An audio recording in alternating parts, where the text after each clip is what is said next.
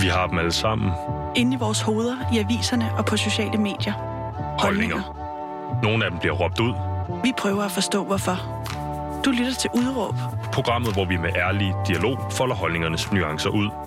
Din vært i dag er Vitus Robak.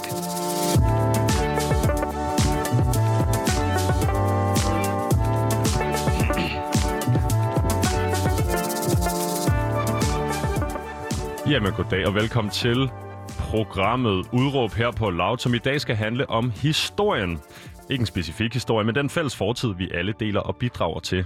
Den nedskrevne, levede menneskelige oplevelse, kunne vi også kalde det. Men det skal ikke være en historietime. Til gengæld, så skal det handle om, hvordan vi behandler historien i nutiden. Det har dagens gæst nemlig en holdning til. Han er redaktør på Politikken Historie, og så er han forfatter og podcastvært på podcasten Konge Rækken. Velkommen til, Hans Erik Havsten. Tak skal du have. Øh, Hans, øh, jeg har netop lovet lytteren, at det her det ikke går hen og bliver en historietime. Øhm, det er jo ellers meget spændende, synes jeg. Det er nemlig det, jeg ved. Jeg tænker på, øh, kan man slå over på din podcast, øh, Kongerækken, hvis man vil have historietimen?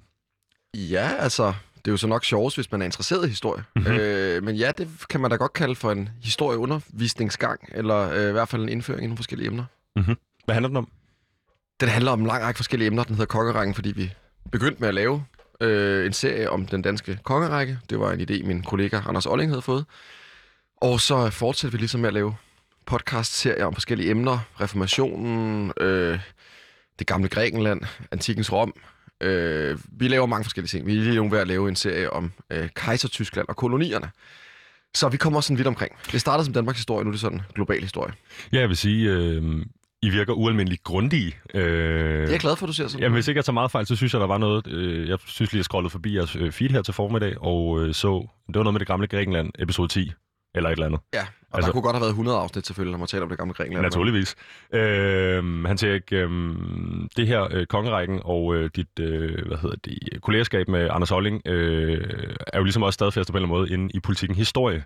Øh, hvad er politikken historie for dem, der ikke kender det? Jamen, det er et historiemagasin, som øh, udkommer seks gange om året, øh, og som sådan dækker øh, de store historier i medierne. Øh, historisk. Altså, så hvis der er noget om Rusland og konflikten i Ukraine, eller hvis, altså, så forsøger vi ligesom at se øh, på problemstillingen historisk, hvad der er gået forud.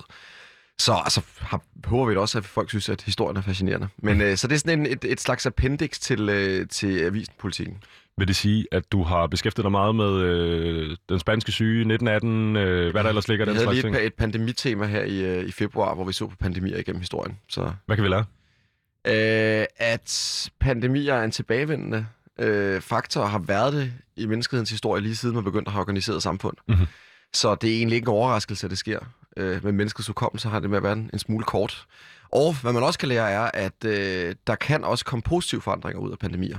Øh, den sorte død i middelalderen endte jo faktisk med, at man, fordi der var så mange mennesker, der døde, endte med at lave det, der vel i dag vil hedde smart solutions, hvor man simpelthen begyndte at opfinde, opfinde maskiner, så mennesker ikke skulle stå og bruge deres muskelkraft på at meje, øh, hvad hedder det, korn, for eksempel. Så øh, det, der kan komme nye positive ting ud af det. Der kan også komme negative. Men der er i hvert fald forandringer, der sker ofte igennem pandemier. Ja, pandemier og krige også. Jeg hørte om øh, Florence Nightingale, øh, der på mange måder øh, revolutionerede, hvordan man gik til øh, sanit- sanitering, hedder det vist på dansk. Øh, og, ja, på, og, under Krimkrigen. Ja, i, det var i slutningen af 1850'erne, tror jeg. Ja, 1853 til 56, tror jeg. Ja, godt, Hans Erik. Øh, jeg er allerede helt tryg ved, ved dig og den, øh, den historiske baggrund, Hans Erik. Øh, I dag så skal vi høre om dine holdninger til øh, tolkninger af historien. Øh, vi skal blandt andet øh, tage den snak med afsæt i det skriv, du udkom med i Politikken for nylig, øh, der har titlen Identitetspolitiske debatter minder mere og mere om ideologiske skyttegravskrige. Øh, vil du kort måske lige øh, hjælpe mig, lytteren, hvad handlede det skrive om? Øh, nu tror jeg faktisk lige, det, den tekst er faktisk lidt ældre. Øh, jeg skrev ind i, øh, i, i torsdags sidste uge, mm. hvor jeg talte om, hvad kolonitiden har haft betydning for, hvorvidt Danmark er et øh, racistisk samfund eller ej. Jeg tror, den der med ideologiske... Øh, den er fra februar, og den anden her fra... Ja, ja der, der, der, jeg tror bare, jeg hæftede mig ved, at i forbindelse med den der sag om bysten, den famøse byste, som blev smidt i havnen, var der ligesom tendens til, at både venstreorienteret og højreorienteret øh, tog nogle meget forudindfattede holdninger til tingene. Øh, det var Ben Bytnikov øh, fra Berlinske, som havde skrevet en tekst, som på mange måder faktisk er rigtig god mening, øh, hvor han kritiserede en New York Times-artikel, der øh, altså kom med en række, vil jeg kalde det, øh, tvivlsomme påstande. Øh, kaldt for eksempel Færøerne for en dansk koloni og sådan noget. Øh, hvis man er en amerikansk læser, kan man få et forkert indtryk af, at færingen går og slaver for danskere. Øh, mm. Det kritiserede Ben Bynekår fuldstændig fornuftigt, men samtidig så begyndte han nærmest også at nedtone, øh, at, at slavehistorien, eller Danmark som slavenation, også havde været væsentlig. Det tror jeg sådan set ikke var hans intention, men det kom til at lyde sådan. Omvendt set har man en venstrefløj, som gør meget ud af at beskrive Danmark som en øh, nådesløs slavehandelsnation og, og som et øh, deraf racistisk samfund. Øh, og det synes jeg også er forkert og betænkeligt. Øh, og det var det, som en anden tekst handlede om, at der er grund til at beskæftige sig med Danmarks fortid som slavenation. Man skal altid beskæftige sig med sin fortid, men jeg tror, det, der var med lidt mit ærte, var, at man skal forsøge at lade være med at dømme, selvom det kan være svært. Mm. Øh, og det forfalder man også til som historiker, men lige med Danmarks fortid som slavenation forsøger ligesom at få i talesat, at det er jo mange, altså alle samfund i verdenshistorien har på et eller andet tidspunkt handlet med slaver. Øh, og, og det er ikke for at undskylde det, men det er måske mere for at forklare, at det har måske ikke så meget med racehierarkier. Det er det så blevet til. Øh, men i udgangspunktet har det ikke så meget med racehierarkier at gøre. Det har mere noget at gøre med menneskets iboende natur. Mm. At man har det med at udnytte andre, og der er hudfarven sådan set underordnet. Øh, og jeg har fuld forståelse for, at, øh, at racisme er, er i høj grad blevet forstærket i for eksempel USA af øh, afrikanske slaver, der er blevet øh, øh, transporteret mod deres vilje til USA. Og det har selvfølgelig haft betydning for, hvordan man i dag ser på, hvordan hvide ser på sorte. Men derfra så til at slutte, at Danmark også er et racistisk samfund på linje med, med det amerikanske. Fordi at Danmark har handlet med slaver for over 200 år siden, det synes jeg er øh, sige, en, en vanskelig øh, ting at slutte ud mhm. fra den historie. Og jeg tror ikke, man kommer så meget videre ved at råbe, at Danmark er et racistisk samfund, øh, fordi man har den fortid, som man har. Jeg er helt på det rene med, som jeg også skrev, øh, var også vigtigt at understrege. Det er jo ikke, fordi jeg siger, at der ikke findes racisme i Danmark, øh, for det gør der. Øh, det er der jo utallige eksempler på. Jeg tror bare, den adskiller sig fra det, man oplever i USA, og nu er det jo en farlig debat at gå ud i, og det er heller ikke, fordi jeg ønsker at male mig op i et hjørne. Øh, og jeg ved også godt, det der er nogen, der mener, at man som hvid mand slet ikke skal udtale sig om det. Det er jeg så også uenig i. Det kan vi måske snakke om lidt senere. Det kommer vi helt sikkert tilbage til. Men altså, der er alligevel en lovgivning i Danmark, som jeg ikke ud fra mit ståsted mener er racistisk. Øh, og det synes jeg er en ret vigtig faktor i at bedømme, hvorvidt et samfund er racistisk eller ej. At man så kan opleve diskrimination i nattelivet, at man kan opleve, at det kan være sværere at komme til, øh, til en jobsamtale, kan jo så nemt få en til at føle, at Danmark er strukturelt racistisk. Og det tror jeg bare er en meget vanskelig diskussion, og der er en masse mennesker, der vil være uenige med mig, og jeg er også øh, villig til at tage imod kritik for det.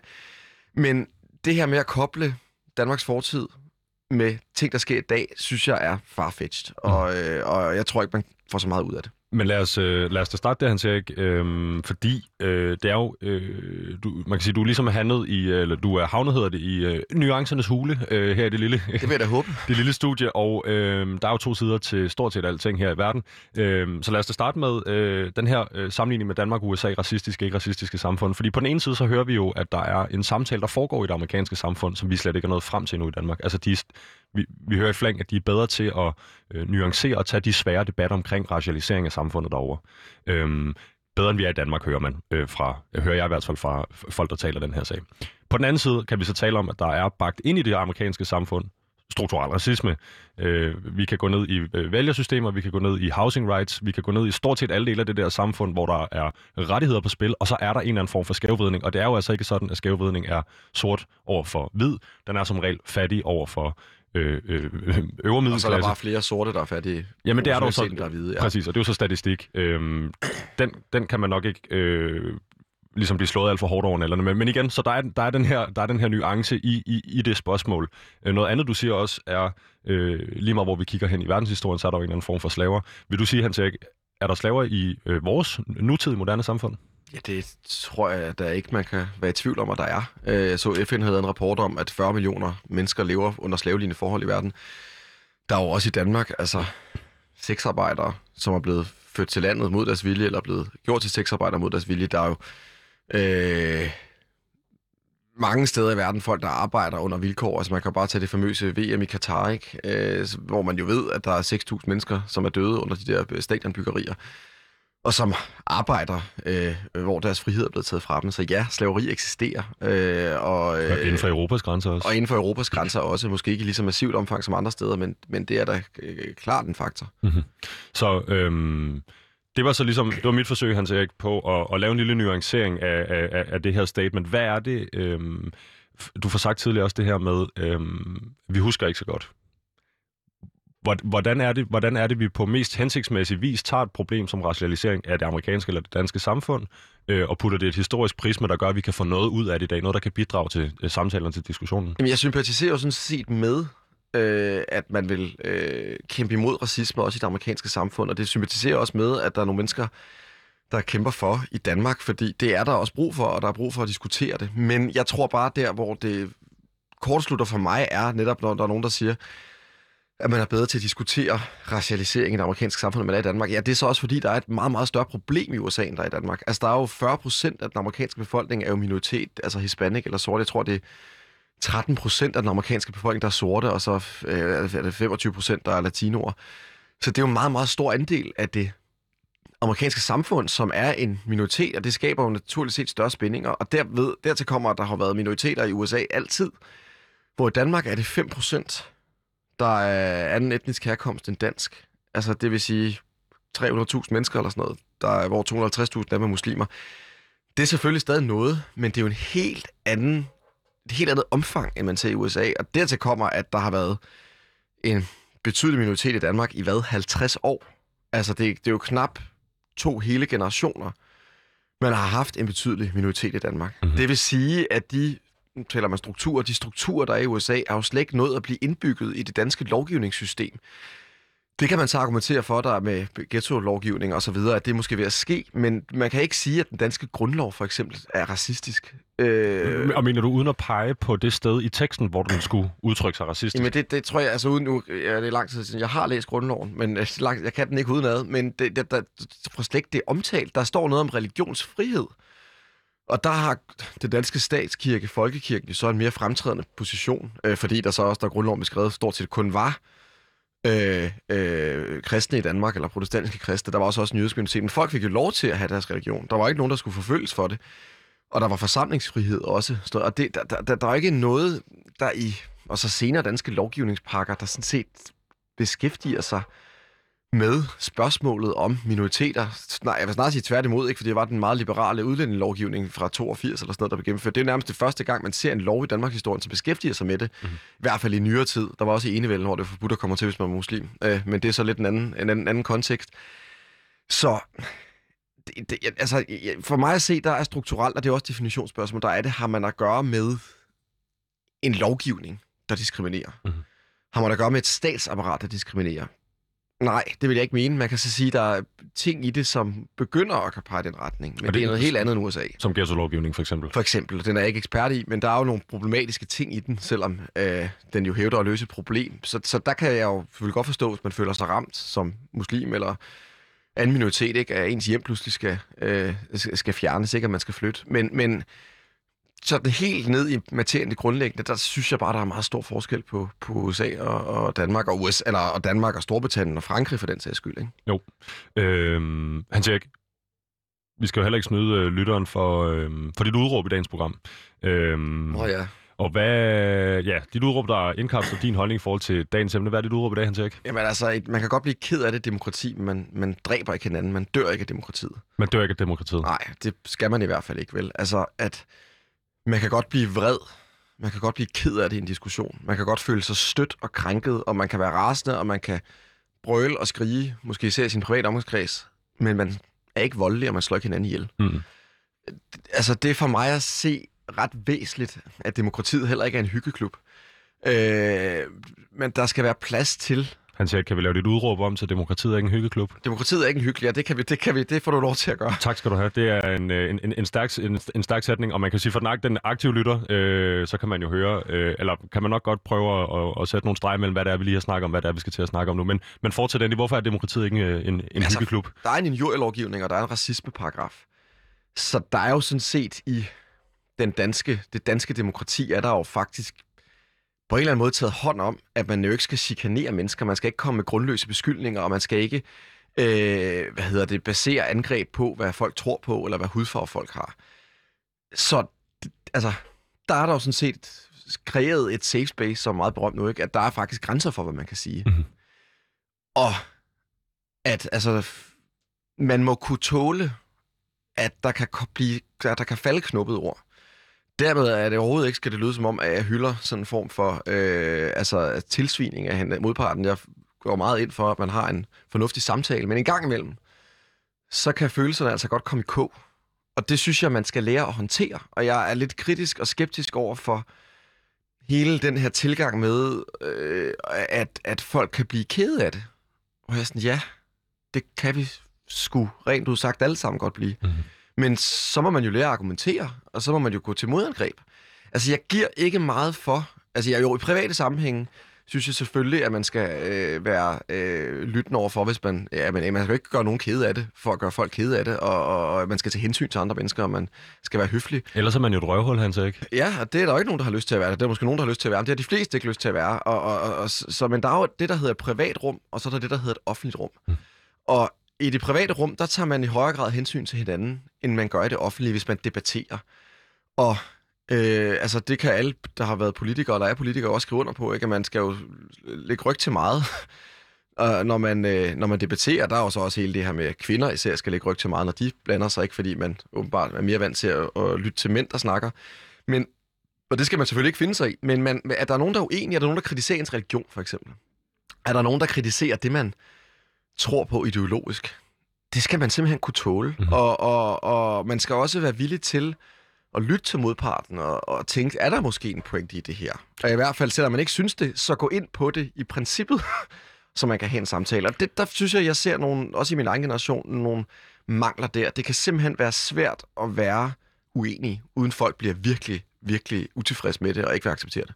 Og jeg har tusind spørgsmål, han siger ikke, men blandt andet, er det, er det, er det fordi, at folk får, altså i forbindelse med det her med at blive ked af det over øh, savlig argumentation eller diskussion, er det fordi, er det din oplevelse, at, at, at folk får hægtet deres identitet op på deres øh, ideologiske overbevisninger, og derfor kommer man også til at, at gå ind i deres privatsfære og ligesom og, og, og kommentere negativt på, hvem de er som mennesker, hvis man øh, for eksempel har et bedre argument? Ja, altså de to ting hænger jo sammen. Altså man kan jo ikke adskille det. Men altså, hvis, man har, hvis der, man har et bedre argument end modparten, så er det jo meget nemt. Så kan man jo bare sætte vedkommende til væk i en diskussion. Men jeg tror mere, at man lidt har glemt, at det ikke er alle, der synes, ens holdninger er lige fantastiske. Og, og, og, og, øh, og så ved jeg heller ikke, om, om hvad der er den dybere liggende årsag til det. Det kan også være, at det altid har været sådan, men lad nu postulere jeg bare, det har ændret sig inden for de sidste 20 år, at folk kan godt lide at færdes i de samme rum, hvor der er de samme mennesker. Mm-hmm. Ekokammerne har vi lært, lært Ja. ja. som. Altså, folk er vant til, jeg tror, det var Frederik Stjernfeldt, der skrev ret fint i weekendavisen om det der med at være en vennegruppe, hvor alle er enige, ikke? At det er jo noget af det kedeligste, der findes.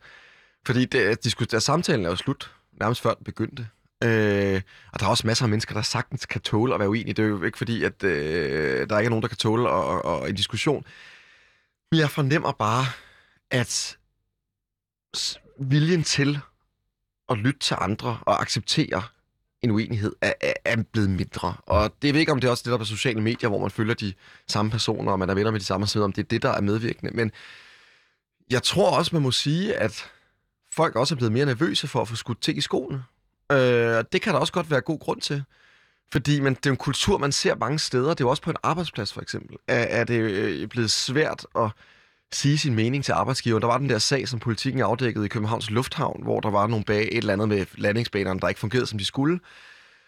Og så var der en, en, der var ansvar, en af dem, der var ansvarlig for sikkerheden, havde så råbt op, og ledelsen havde ikke lyttet, og så tænker han, at der er faktisk menneskers liv, der står på spil her, nu siger det til politikken. Interessant nok, et år efter, da coronakrisen så har rigtig fået fat i Københavns Lufthavn, og der ikke er så mange arbejdspladser, så er han en af de første, der bliver fyret.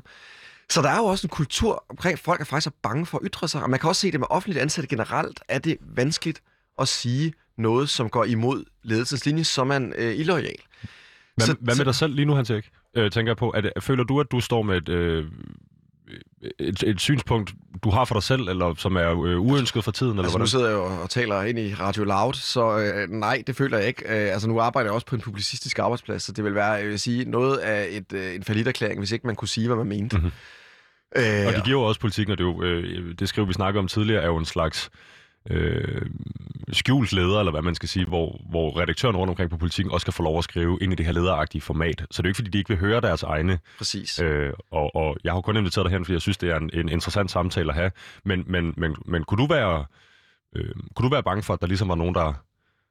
Jamen, vi diskuterede for øh, noget tid siden, øh, og vi skulle have et tema om ytringsfrihed, for eksempel.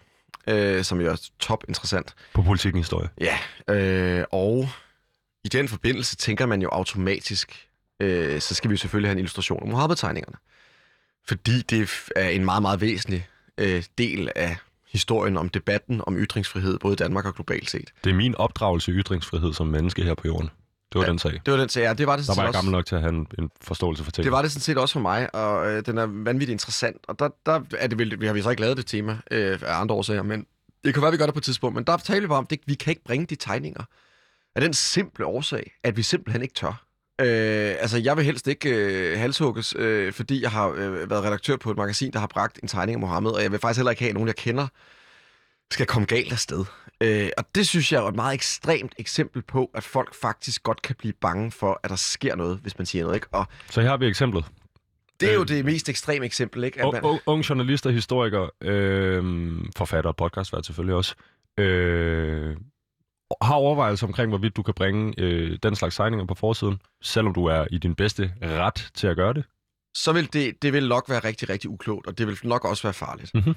Og så er man jo et sted, hvor der åbenbart er nogen, der ikke kan tåle at blive kritiseret, hvis ikke man kan vise en tegning. Og det er ikke fordi, vi behøver at gå i en længere diskussion om Mohammed-tegningerne, ikke? men altså, at du er villig til at slå ihjel for en tegning, siger jo alt. Ikke? Så kan man synes, at de er nok så anti-muslimske og racistiske osv. Det er jeg så personligt uenig i, men det kan man godt synes, at de er. Og man kan godt synes, de er for meget, men du slår ikke folk ihjel for det. Mm.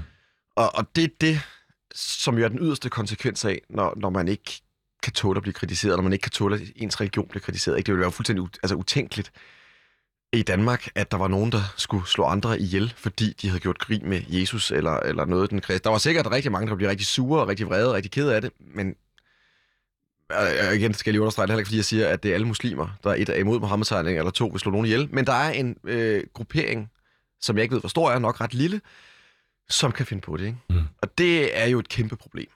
Øh, og og det er, synes jeg, faktisk noget, som der bliver talt alt for lidt om. Øh, uanset hvad man så måtte mene om materien.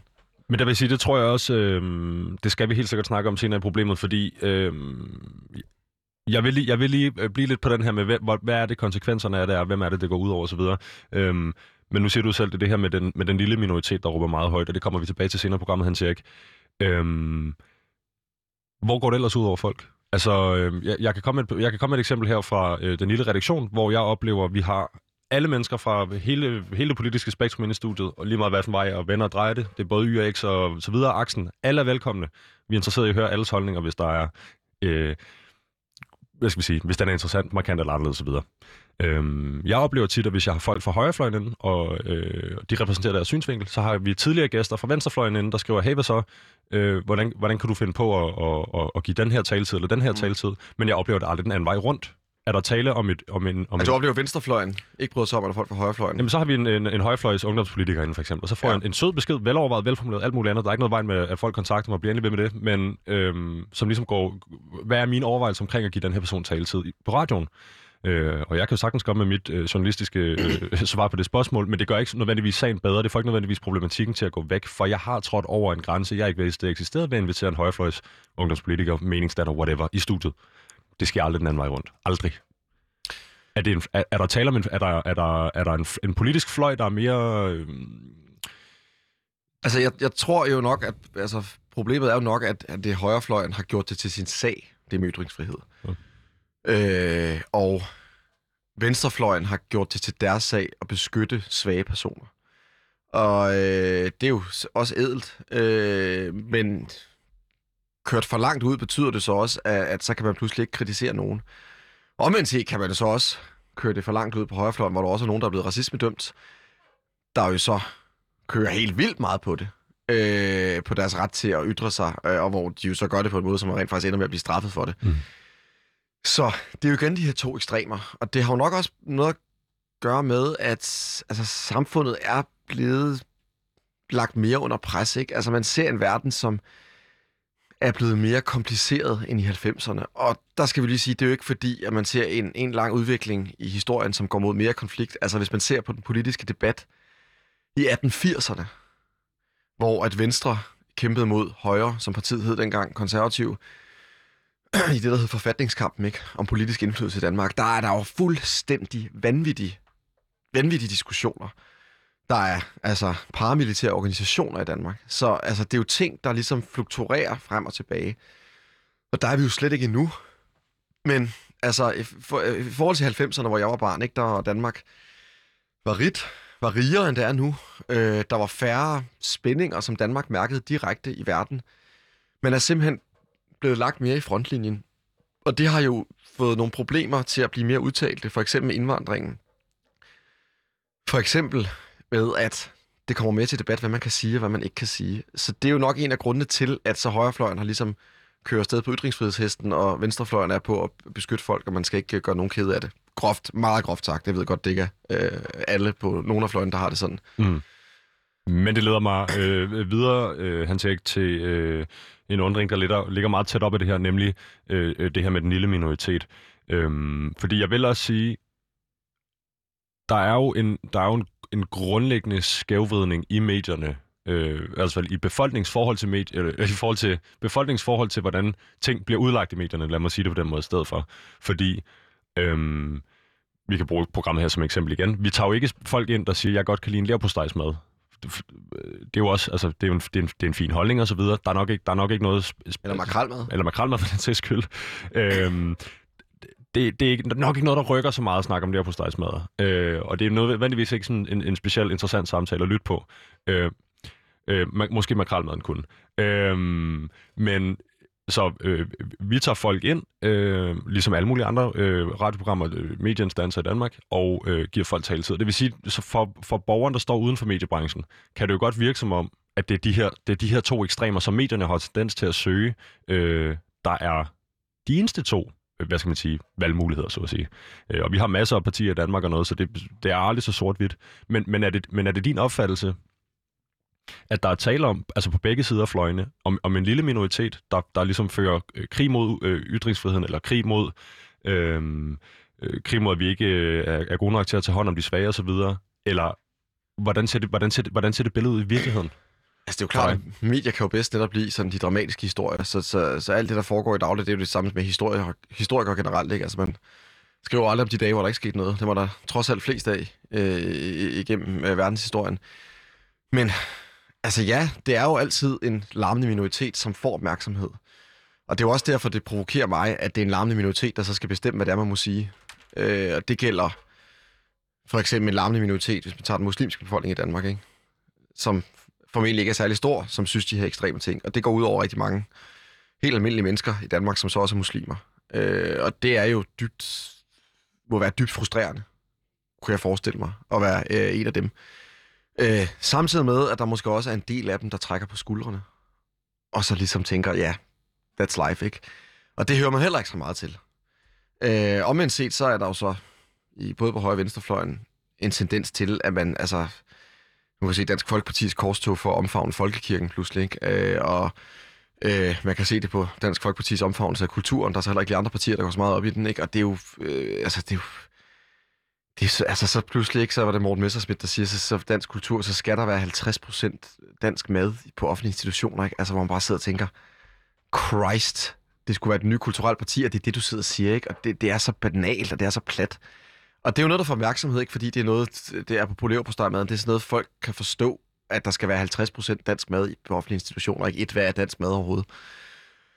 To, hvorfor? Altså, kan folk ikke selv bestemme, hvad de skal spise? Øh, og så har man på den anden side ikke en, øh, en, en fløj, som jo harcelerer over alt. Altså, nu så jeg lige, der er kommet den nye rektor på Kunstakademiet, ikke? Som, der var et interview Information med nogle studerende, som så var vred over, at de synes, det var simpelthen så til tilbageskuende, at man havde ansat en gammel hvid mand som rektor på skolen. Ikke? Altså, hvor man tænker, oh. skal man altså være sort transkønnet for at kunne blive rektor på, øh, på kunstskolen, eller på øh, hvad hedder det, kunstakademiet ifølge jer. Altså, det er jo, det er jo, sådan noget, det er jo en langt ud ting at sige. Mm. Ikke fordi, at en transkønnet person ikke skulle kunne blive det, Men at kritisere en, en hvid mand, der er i 50'erne, for at han ikke må få en lederposition, hvis han er god til sit arbejde, altså, det er jo, det er jo decideret intelligent. Og Men hvad er det, der sker der? Fordi han siger, det er jo, øh, det er jo, det er jo den, den god gamle sang om identitetsmarkørerne. Hvem der må sige øh, øh, noget om hvad. Ja, Øhm. og det, er... Og, Og, men det, men det, det, det, det, er jo, det er jo det der med, hvem, hvem må sige noget om hvad, men det er jo pakket ind i sådan en mærkelig konstruktion, hvor det er, hvem må være min leder på Kunstakademiet lige pludselig. Øh, jo ikke nødvendigvis en stilling, som er, altså med al respekt for Kunstakademiet, øh, så meningspræget. Jo, der er nogle ting i forhold til, hvordan man skal løbe det, hvad for en retning skal Kunstakademiet i, og så Men, jeg, men jeg, jeg, jeg, jeg tror måske, jeg har svært ved at se koblingen mellem øh, identitetsmarkørerne for personen og, og, og, og, og evnen til at bedrive skole. Altså, jeg ved altså, det der, altså det der med det, der, altså jeg, jeg synes, det er fint, man, hvis man synes, at det er forkert, at Kunstakademiet har valgt en, en eller mand som rektor. Det synes jeg, det må man jo godt synes.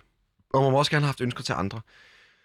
Det, jeg ikke synes er i orden, det er, øh, når man ikke har lov til at sige noget. Og øh, jeg har da hørt fra den skole, at der er faktisk et miljø, eller det akademi, at der er et miljø, en stemning af, at man faktisk er bange for at sige ting, fordi der er en lille gruppering, som styrer hvad der må siges med rigtig hård hånd.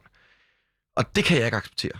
Der er ikke nogen, der skal fortælle andre mennesker, hvad de skal sige, eller hvornår de må sige det. Man kan kritisere det, de siger, men man beder dem ikke om at holde kæft, fordi at man synes, de har et forkert ideologisk øh, øh indgang til stoffet.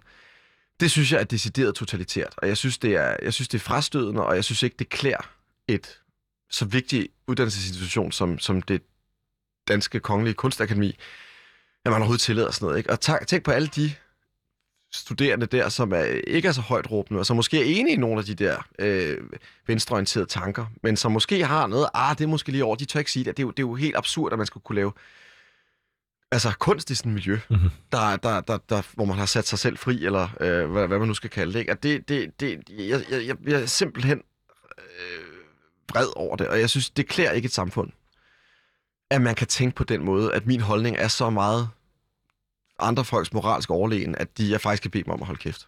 Og ligesom øh, Burger King og Max 97, så er det der jo en tendens, vi har arvet fra øh, The Americas. Øh, en tendens, der har været øh, sådan rimelig med god fart på frembrusende her Ja. øh, på amerikanske og kanadiske øh, universiteter de sidste 10-15 år. Øhm, noget, der så også er kommet til Danmark. Øh, sådan plejer det at være med så mange ting. øhm, hvad er det for en tendens? Altså, at man på uddannelsesinstitutioner øh, kan være øh, tilhøre øh, venstrefløjen eller holde sin kæft? Altså, jamen, det udspringer over noget, af noget sympatisk, og jeg kan også godt se, øh, at igen et land som USA med så massive sociale problemer, som der jo er, at der er mennesker, som kommer fra vidt forskellige kår, og nok også mere ekstremt, man kan forestille sig det i Danmark, og man derfor vil forsøge at inkludere dem i et så elitært miljø, som universiteter har været indtil for relativt få år siden, hvor det i høj grad var velhævende folks børn, der kom, fordi det er dyrt at gå på universitetet mange steder i USA. Og måske også tilbage til de hvide mænd. Ja, øh, altså, de amerikanske eliteuniversiteter er jo også altså, baseret på slave, øh, penge fra slavehandel, og, det er jo efterkommere, der til for relativt nylig har gået der af slaveejere osv. Så, videre. så der er... Der er, historien, godt- altså, der er meget kort mellem øh, nutiden og historien der på nogle af de universiteter. Det, det tror jeg øh, begge to Ja. vi godt kan forstå. Ikke? Så jeg forstår godt, at der har været et ønske om, at man skulle forsøge at inkludere og få folk til at føle sig velkommen, som kommer fra andre baggrunde, og som også kommer fra minoriteter, øh, eller fra mindre privilegerede baggrunde. Det har jeg respekt for, og forstår det godt. Men som er så meget, af mange ting, så skal man jo have alting med måde. Og man kan jo ikke, hvis man for eksempel læser historie, i forhold til trigger warnings, ja, det er sindssygt ubehageligt at læse om holocaust. Det er sindssygt ubehageligt at læse om afrikanske slavers forhold øh, på øh, plantager i sydstaterne. Men det, vi kommer ikke udenom, at vi er nødt til at forholde os til det. Og vi kommer ikke udenom, som også er en tendens, som sker meget for tiden, at, at så vil man ikke skrive, hvis der bliver brugt et racistisk udtryk øh, i, i en kilde, så vil man faktisk helt, altså, så vil man slet ikke citere det fra kilden, fordi det er så racistisk og stødende. Og ja, det er da vildt stødende, men vi tager en del af vores forståelse af fortiden ud, hvis ikke engang vi kan tåle at læse det. Og det er den der... Altså, jeg tror ikke, man gør nogen en tjeneste. Heller ikke folk, der kommer fra kompliceret baggrunden, ikke at kunne tale om problemer og, og, og sige, nu kan I, alle jer, der har, øh, har haft det dårligt i jeres barndom, eventuelt har oplevet seksuel overgreb som børn, nu skal vi læse et kapitel om seksuel overgreb. Og alle dem, der har oplevet det, synes, det er ubehageligt, de kan gå ud af døren nu. Ikke? Altså et, så, det, man udstiller jo nogle mennesker som sværere end andre fra begyndelsen. Og hvis man er på en universitetsinstitution, så må man jo gå ud fra, at alle skal uddannes lige, og man kan ikke tage særhensyn. Øh, og man kan så have debatter om, hvad, hvordan man taler om tingene videre. Man kan angribe, og igen, man kan blive vred. Man kan også råbe en gang imellem og skælde ud. Men man må kunne tåle at høre det. Så er vi tilbage til det, jeg sagde i begyndelsen også. Ikke? Altså, man må kunne tåle at blive ked af det. Det er vilkårene i et moderne samfund. Mhm. Mm-hmm. Men vi slår ikke hinanden ihjel. Du siger Og noget interessant, øh, Hans Erik. Ja, undskyld. Og, og vi er heller ikke voldelige over for hinanden. Nej, du siger noget rigtig interessant, fordi hvis man ikke kan citere den del af historien, der er ubehagelig, øhm, var det kong Leopold den anden af Belgien, Ja. der tog en tur til Centralafrika, Ja. og har udøvet noget, øh, der i min opfattelse af historien er noget, er noget af det vildeste. Øh, Ja, det er meget, meget bestialsk. det er meget, meget, meget bestialsk, og det er meget, meget, meget tydeligt, at det er der er en klar forskel på, øh, øh, altså det er en, øh, jeg skulle til at sige melatonin-ting, det er en race-ting, det er et spørgsmål om en, en, en, en, en, en bitter kejser, der vil have del i, øh, skulle til at sige, fest nede i Afrika med gratis arbejdskraft og ressourcer osv. Øh, han ender med at lave en fantastisk øh, gummi, øh, hvad hedder det, øh, Industri. industri øh, ud af det her, og øh, reglerne er blandt andet, at hvis man ikke i, i de her små øh, stammesamfund leverer den kvote gummi øh, til Altså hugger man hænderne af. så hugger man hænderne af de her mennesker. Så der er sådan nogle mærkelige billeder, altså ikke mærkelige, dybt, dybt, dybt forkastelige billeder af belgiske udsendinge dernede, der står helt glade og poserer ved siden af sådan en, kurve fuld af hænder. blandt andet. Ja. Kurve fuld af hænder, eller ved siden af en, en landsby fuld af, af unge mænd, øh, børn og kvinder, der mangler den ene arm, for eksempel, eller den ene hånd. Øhm, det her, det, det, det er jo noget, vi bliver nødt til i min, i min verden at, at, at, at have med os, øh, for, fordi det der, det er stadigvæk et traume. Øh, der, der er kommet, heldigvis kommet en, en god øh, medicinvirksomhed ud af det her, alt muligt andet ting, man kan, hvis man skal søge de gode ting i historien. Men øh, hvis ikke vi kan snakke om det, underkender vi, altså, øh, skal vi så lukke ned for de der øh, dystre, dystre, dystre sider i Jeg vil, vores historie? sige, jeg vil snart sige, at det er en mangel på respekt for offrene egentlig. Mm-hmm. Øh, Hvorfor? Fordi hvis ikke man taler om det, og ikke hvis man ikke taler om, hvor forfærdeligt det var, så er de jo virkelig glemt, og så har det jo været for ingenting. Ikke? Altså, hvis man skal se på noget som helst positivt ved øh, Belgierne i Kongo, så var det jo, at der for første gang rejste sig en massiv offentlig storm i de offentlige medier i Vesten om, hvor forfærdeligt øh, kongoleser blev behandlet. Det var på et tidspunkt i verdenshistorien, hvor de andre kolonimagter så småt var på vej ud.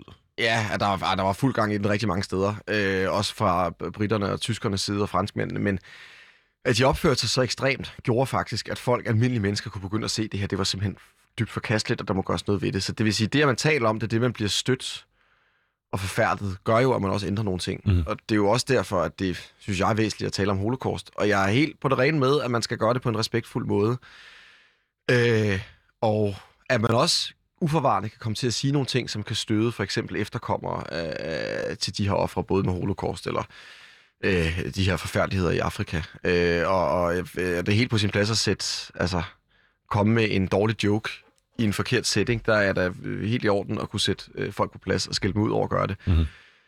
Men man, det betyder ikke, at man slet ikke skal forholde sig til det. Det, det synes jeg vil være helt klart den forkerte vej at gå. Og, og det tror jeg heller ikke, der er nogen, der seriøst mener. Men der er nogen, der synes, man kunne for eksempel censurere nogle kilder, hvor der er for eksempel er racistisk sprogbrug. Bare hvis man ser på holocaust, der er masser af forfærdelige udsagn om jøderne, ikke? men det er jo ligesom vigtigt, at man, at man stadig kan læse det og forholde sig til det. Ikke? Altså ligesom man kan læse, hvad Hitler har skrevet, øh, så, så, så skal man jo også kunne det med andre ting. Er du nogensinde bange for, at, at de der... Øh, altså, det er øh, virkelig noget her i de forgangne par år, der har været... Øh, øh, jeg vil ikke sige trendy, men det har, været, det har virkelig været fremme det her med at øh, gøre op med de der sydstatsgeneraler, der er på pedestal rundt omkring, på øh, pedestal, pedestal, men de, er, de her sydstatsgeneralmonumenter rundt omkring i øh, de sydlige stater i USA selvfølgelig. øh, så vil, man, så vil man tage dem ned, og man vil fjerne dem osv., og jeg har ikke nogen følelser med det her spil, så jeg har ikke rigtig taget stilling til det. Jeg, jeg, jeg, jeg tænker, det er whatever. Øhm, øh, jeg, eller i virkeligheden, altså, øh, Altså, jeg har til de der statuer øh, de der sydstatsgeneraler, jeg må faktisk sige, det... Jeg ved ikke specielt meget om amerikansk historie, øh, og ikke så meget om borgerkrigen. Øh, og derfor kan jeg ikke rigtig... Jeg har svært ved at forholde mig til de følelser, der måtte være om de statuer. Øh, og jeg ved heller ikke, hvor meget konkret de der sydstatsgeneraler har haft af forbrydelser på samvittigheden. Øh, så, så altså, man har jo heller ikke statuer af Hitler i Tyskland, selvom der var rigtig mange af dem, da krigen sluttede. Fordi at det vil være så dybt stødende at have det stående. Og jeg vil sige, selvom sydstatsgeneralen måske ikke har været helt lige så slemme som Hitler, så kan jeg godt forstå, at det ville være vanskeligt at skulle gå og se på sådan en, Mhm. mm-hmm. øh, en, en, en skulptur. Øh, Men så bliver den jo taget ned. Øhm, Altså, jeg, jeg, det er også til at starte med at sige, jeg ligger egentlig der, hvor du ligger, hvor jeg har ikke, et, et, jeg har, jeg kan, jeg kan, jeg har ikke nogen følelser involveret i det her, derfor har jeg svært ved at navigere i det ud fra logik, og min logik siger, så tag dem dog ned for helvede, Ja. hvis det er ubehageligt for folk, der lever i dag. Men det her, det her med at omskrive øh, historien, skrive øh, n-ordet ud af historien øh, i, i, i, den, i det samme land på det samme kontinent osv. osv. Øh, er det noget, du som historiker, øh, eller det, det, altså som historieinteresseret historienørd osv., er, er, det far, er det farligt, eller er det, er, det, er det blæst op, når folk siger, at det er en, det er en farlig tendens, at vi skriver øh, ting ud af historien? Altså, det er jo egentlig sådan set godt, at man forholder sig kritisk til store personligheder, fordi der er sat Churchill som et klassisk eksempel. Ikke? Han er jo hyldet som en stor held i Europa, og efter min mening jo også en vigtig skikkelse, som var med til at sikre demokratiet osv. Men hvis du ser Indien, så er de faktisk ikke så begejstrede for ham, fordi han under krigen øh, fik dirigeret en masse fødevarer fra Indien til Europa for at hjælpe med krigsindsatsen i Europa. Så der var, jeg ved ikke, hvor mange millioner inder, der var der døde, men det var ret mange. Og det var fordi, han dybest set var ligeglad med indre og ikke brød sig om dem, og havde en racistisk indstilling overfor dem. Så, så det er absolut ikke Churchills finest hour, at han har stået bag det der. Øh, og derfor kan jeg jo godt se, hvis man er et indisk universitet, hvor der er en byste af Churchill, synes man, det er særlig fedt, at der er en byste af ham. Hvad har han egentlig gjort for Indien? Omvendt set, hvis man ser, der har også været snak om, at man skulle fjerne byster af ham i England, for eksempel. Der, der betyder han jo bare rigtig meget for mange englænder, og hvis man har store personligheder, store statsledere, så kan man jo ikke rigtig komme udenom, at de har begået noget, som er forkert på et eller andet tidspunkt. Tag Obama, hele vestens darling, ikke? Altså, hvor mange mennesker har han ikke slået ihjel uden rettergang med droneangreb? Det er jo heller ikke lige frem sådan det mest ærlige og mest øh, menneskerettighedsmæssige, øh, man, kan, man kan forvente sig af en ellers virkelig veltalende og karismatisk amerikansk præsident. Så, øh, Startede unødvendige kriger ved nationer, der ikke... Altså, Ja, så, så det, altså statsledere er jo ambivalente. Det er tvetydigt med deres, øh, om der skal rejses monumenter. Ja, man kan for eksempel se med socialdemokratiske statsminister i Danmark, rejser man jo ikke statuer af. Det er der simpelthen politik om i det danske socialdemokrati. Det kan være, det kommer til at ændre sig, men lige nu rejser man faktisk ikke statuer af danske statsminister. Simpelthen netop fordi, man vil ikke hylde dem på den måde. Og det er måske bare et varsel om, at det der med at rejse monumenter over mennesker, der vil altid være en mørk side, hvis de har gjort, er blevet så kendt, at de har gjort sig så fortjent til at få et monument, så vil der altid være et eller andet, der gør, at man kan pille dem ned igen. Mhm. Og sådan forholder det som alle de danske konger, øh, som jo også har alle mulige ting på samvittighed. Igen, hele bystesagen med Frederik den 5. Ikke? Der har jeg det så slet i en dansk sammenhæng. Altså, der er det jo en måde at forholde sig til historien på at have dem. Og det er jo godt at vide tingene, men, men skal man så der er et klask med vandet, det, det er jeg så nok ikke helt enig i, men, men statuer vækker følelser, og det har det altid gjort, og man har også altid pillet dem ned. Ikke? Altså det første, en romersk kejser gjorde, hvis han havde dræbt sin forgænger, det var at, at, at smadre alle statuerne af forgængeren. Så det er, jo ikke, det er jo ikke en ny problemstilling, det her. Det har sådan set altid været sådan. er der en grænse for, hvornår... Altså, det- skal, vi, skal, vi, skal man lave grænse for, øh, hvilke slags personer vi rejser statue af? Nu bliver det lidt en status-specifik samtale. Eller er der en grænse for, hvad de må have gjort, ikke må have gjort? Øh, fordi jeg synes i virkeligheden, at Socialdemokratiets tilgang til det virker enormt fin. Altså, jeg, jeg synes, skulptur er virkelig spændende. Nu har jeg også arbejdet på Thorvaldsens Museum som studerende med hjælp, og der er en del af dem. Jeg synes, skulpturkunst er virkelig, virkelig spændende. Men altså, en, en skulptur, en statue af en magtfuld person, er jo en magtdemonstration. Og magten er- skal man forholde sig til. Jeg tror ikke, jeg partout går ind for sådan specielt meget statuerejsning. Øh, fordi, altså, Hvad synes du om Christian 4 ude foran øh, børsen? Øh, altså, et, hvorfor skal vi have en ny stat? Der er vildt mange af det. Jeg har faktisk ikke rigtig nogen holdning til det. Jeg synes, den er grim. Den er vildt grim. Øh, men men jeg har, jeg har faktisk ikke set den så mange gange. Jeg synes lidt, man overser den, heldigvis. Altså, der var jo for eksempel i Grønland med den der hans edestatue. Der var faktisk en afstemning om, som der var... Den, der står på Grønland, eller den, der står på, øh, på Strandvejen? Den, der står oppe i Nuuk, i Grønlands hovedstad. Øh, der var jo en, der var en, ja, være en afstemning. Jeg tror kun, det var 1000 ud af 18.000 indbyggere, der stemte, og 800 stemte for, at den skulle blive stående. Vel sikkert ud fra nu, forestiller jeg mig, det, at det var ud fra, at det er, en, det er en påmindelse om historien, og derfor har den har stået der længe, og ligesom blevet en del af bybilledet. Det er jo sådan, jeg har det med skulpturer og statuer. Det er en del af bybilledet. Øh, behøver vi at pille det ned nu, ikke? Altså, der, der er pludselig en påmindelse, som går tabt. Skal vi så rejse nye statuer? Det har jeg ikke sådan de voldsomme holdninger til. Mm. Måske egentlig ikke, at det er det, man får ud af den her debat, ikke? Jeg hørte ikke, han siger ikke være super bange for, for historiens velvære i den her kontekst. Nej, altså jeg, jeg har jo nyt godt af, at der har været en sådan stigning inden for historieinteresse i Danmark øh, de seneste år. Og det tror jeg er kommet, fordi at verden er ligesom blevet kaotisk på ny, som Tom Christensen ville skrive det, så der er en større opmærksomhed omkring ens rødder, og hvad det kommer ud af på godt og ondt, ikke? fordi at der er så nogen, der mener, at man skal skamme sig over sin historie. Øh, og, for, og så vil jeg jo bare mene, at man skal forholde sig kritisk til den. Men det, det, nej, jeg er ikke bekymret for, at, at historien bliver glemt i hvert fald. Det, det tror jeg ikke kommer til at ske. Det er ligesom et af homo sapiens kendetegn, at man altid forholder sig til den. Det, jeg kan være bekymret for, det er, øh, hvis man ikke kan diskutere det i et frit forum. Ja, og det er så det næste, jeg vil spørge dig om. Er du bange for demokratiet? Det tror jeg altid, man skal være. Øh, fordi ellers så glider det en af hende. Øh, jeg tror altid, at altså, altså det at stemme for eksempel, tror jeg er ekstremt vigtigt. Øh, det kan man også, hvis man taler om ældre generationer. Nej, jeg synes faktisk, der er en, en, en generel stemning af i Danmark, at det er vigtigt at stemme. Men mm. det er vigtigt, at man kan sige sin mening. Øh, og ja, der vil altid være tendenser i menneskelige samfund, som går imod mere totalitære øh, former for, for, for, for, for stater, eller for statsførelse. Fordi det er, kan være nemmere og enklere i nogle situationer. Og demokrati er sindssygt besværligt. Øh, at der er meget, man bliver uenig, man er uenig om, og der er meget, man kan blive ked af, fordi modparten er uenig. Men jeg synes, det er vigtigt at være bekymret for demokratiet, fordi hvis ikke man er det, så risikerer man at glemme, at man har det. God pointe. Han sagde, jeg er blevet mere, øh, altså der er lige den her på i baggrunden, jeg er blevet væsentligt mere øh, bekymret for det demokrati, jeg lever i inden for de sidste års tid. Hvorfor?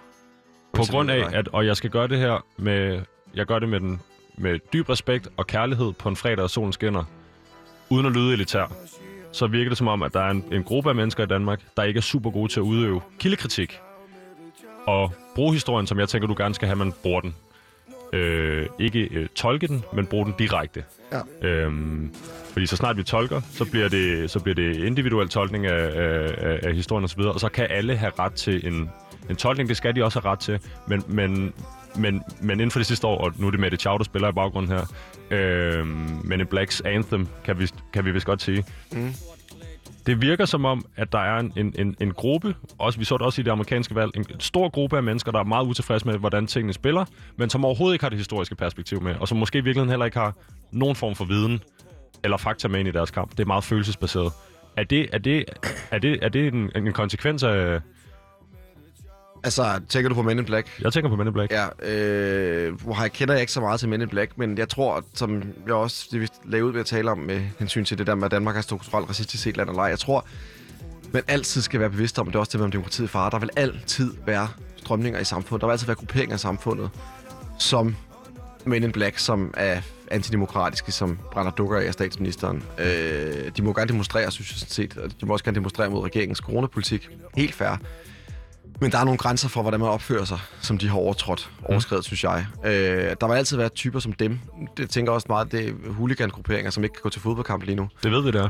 Øh, så, øh, så er det så det, de gør. Ikke? Og det er jo derfor, der er nogle ting i samfundet til at lette ventilerne af. Ikke? Det er derfor, vi går i byen hver fredag. For, øh, for at ligesom glemme det hårde arbejde. Det er jo derfor, at alkohol formentlig slet ikke er blevet forbudt, og aldrig bliver det, fordi det er simpelthen en måde for folk at, at få energi og luft ud. Jeg er både i byen om fredagen og på stadion om søndagen, vil jeg sige. Så jeg får det, min du øh, får, det hele, du får det hele ud. Øh, og ja, der vil altid være folk som Minde Black, der netop er...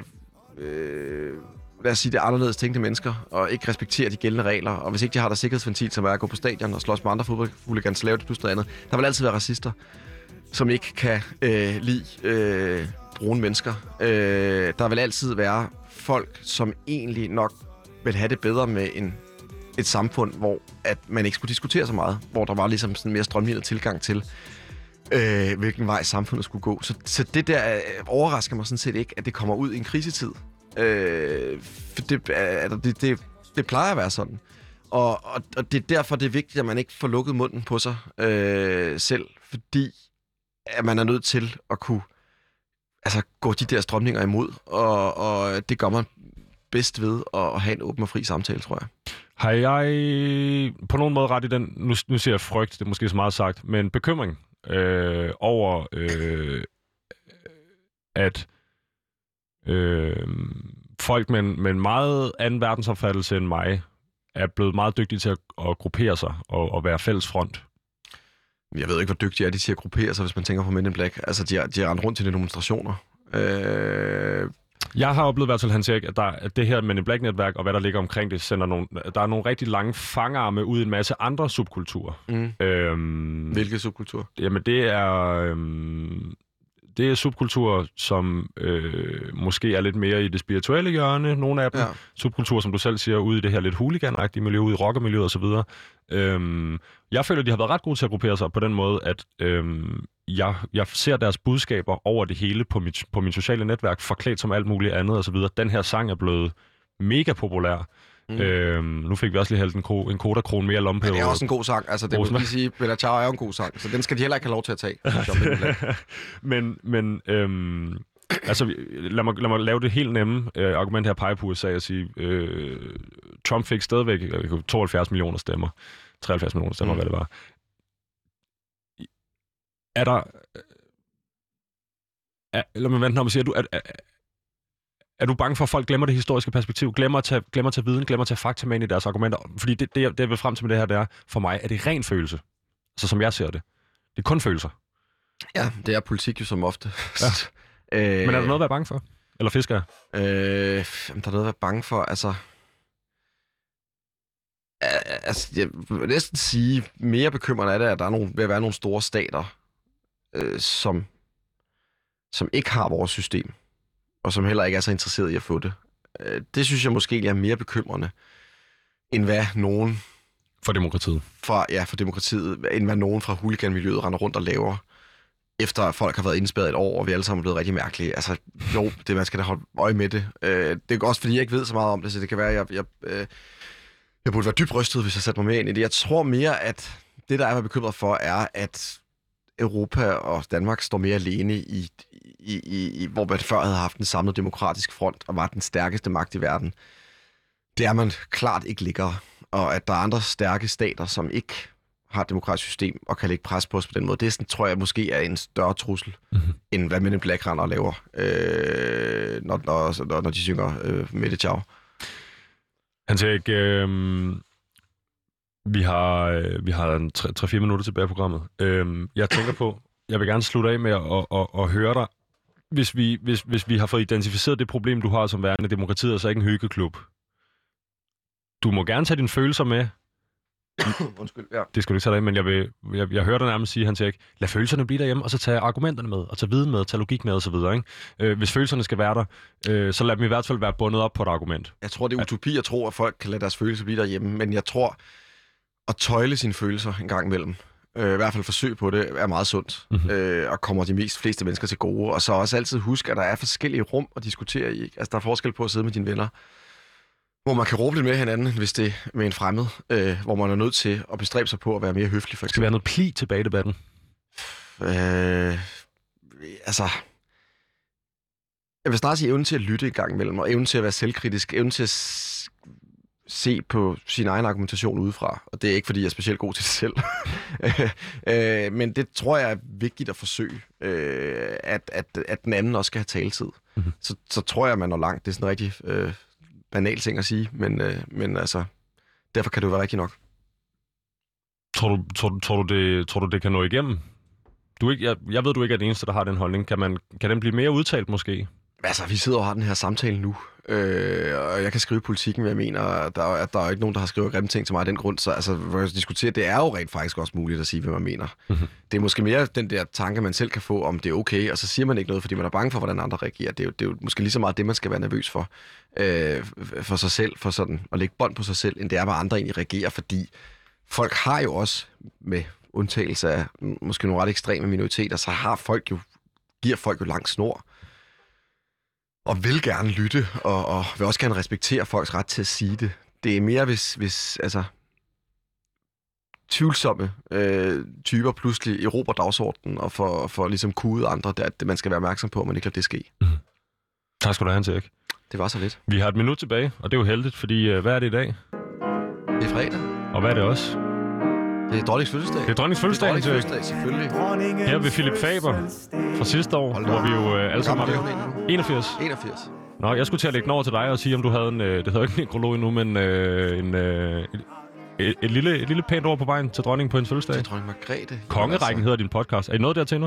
Øh, ja, ja, vi har lavet et afsnit om Margrethe. Jeg tror ikke, det bliver vores bedste, så jeg håber ikke, hun har hørt det. øh, lad være med at høre det i dag.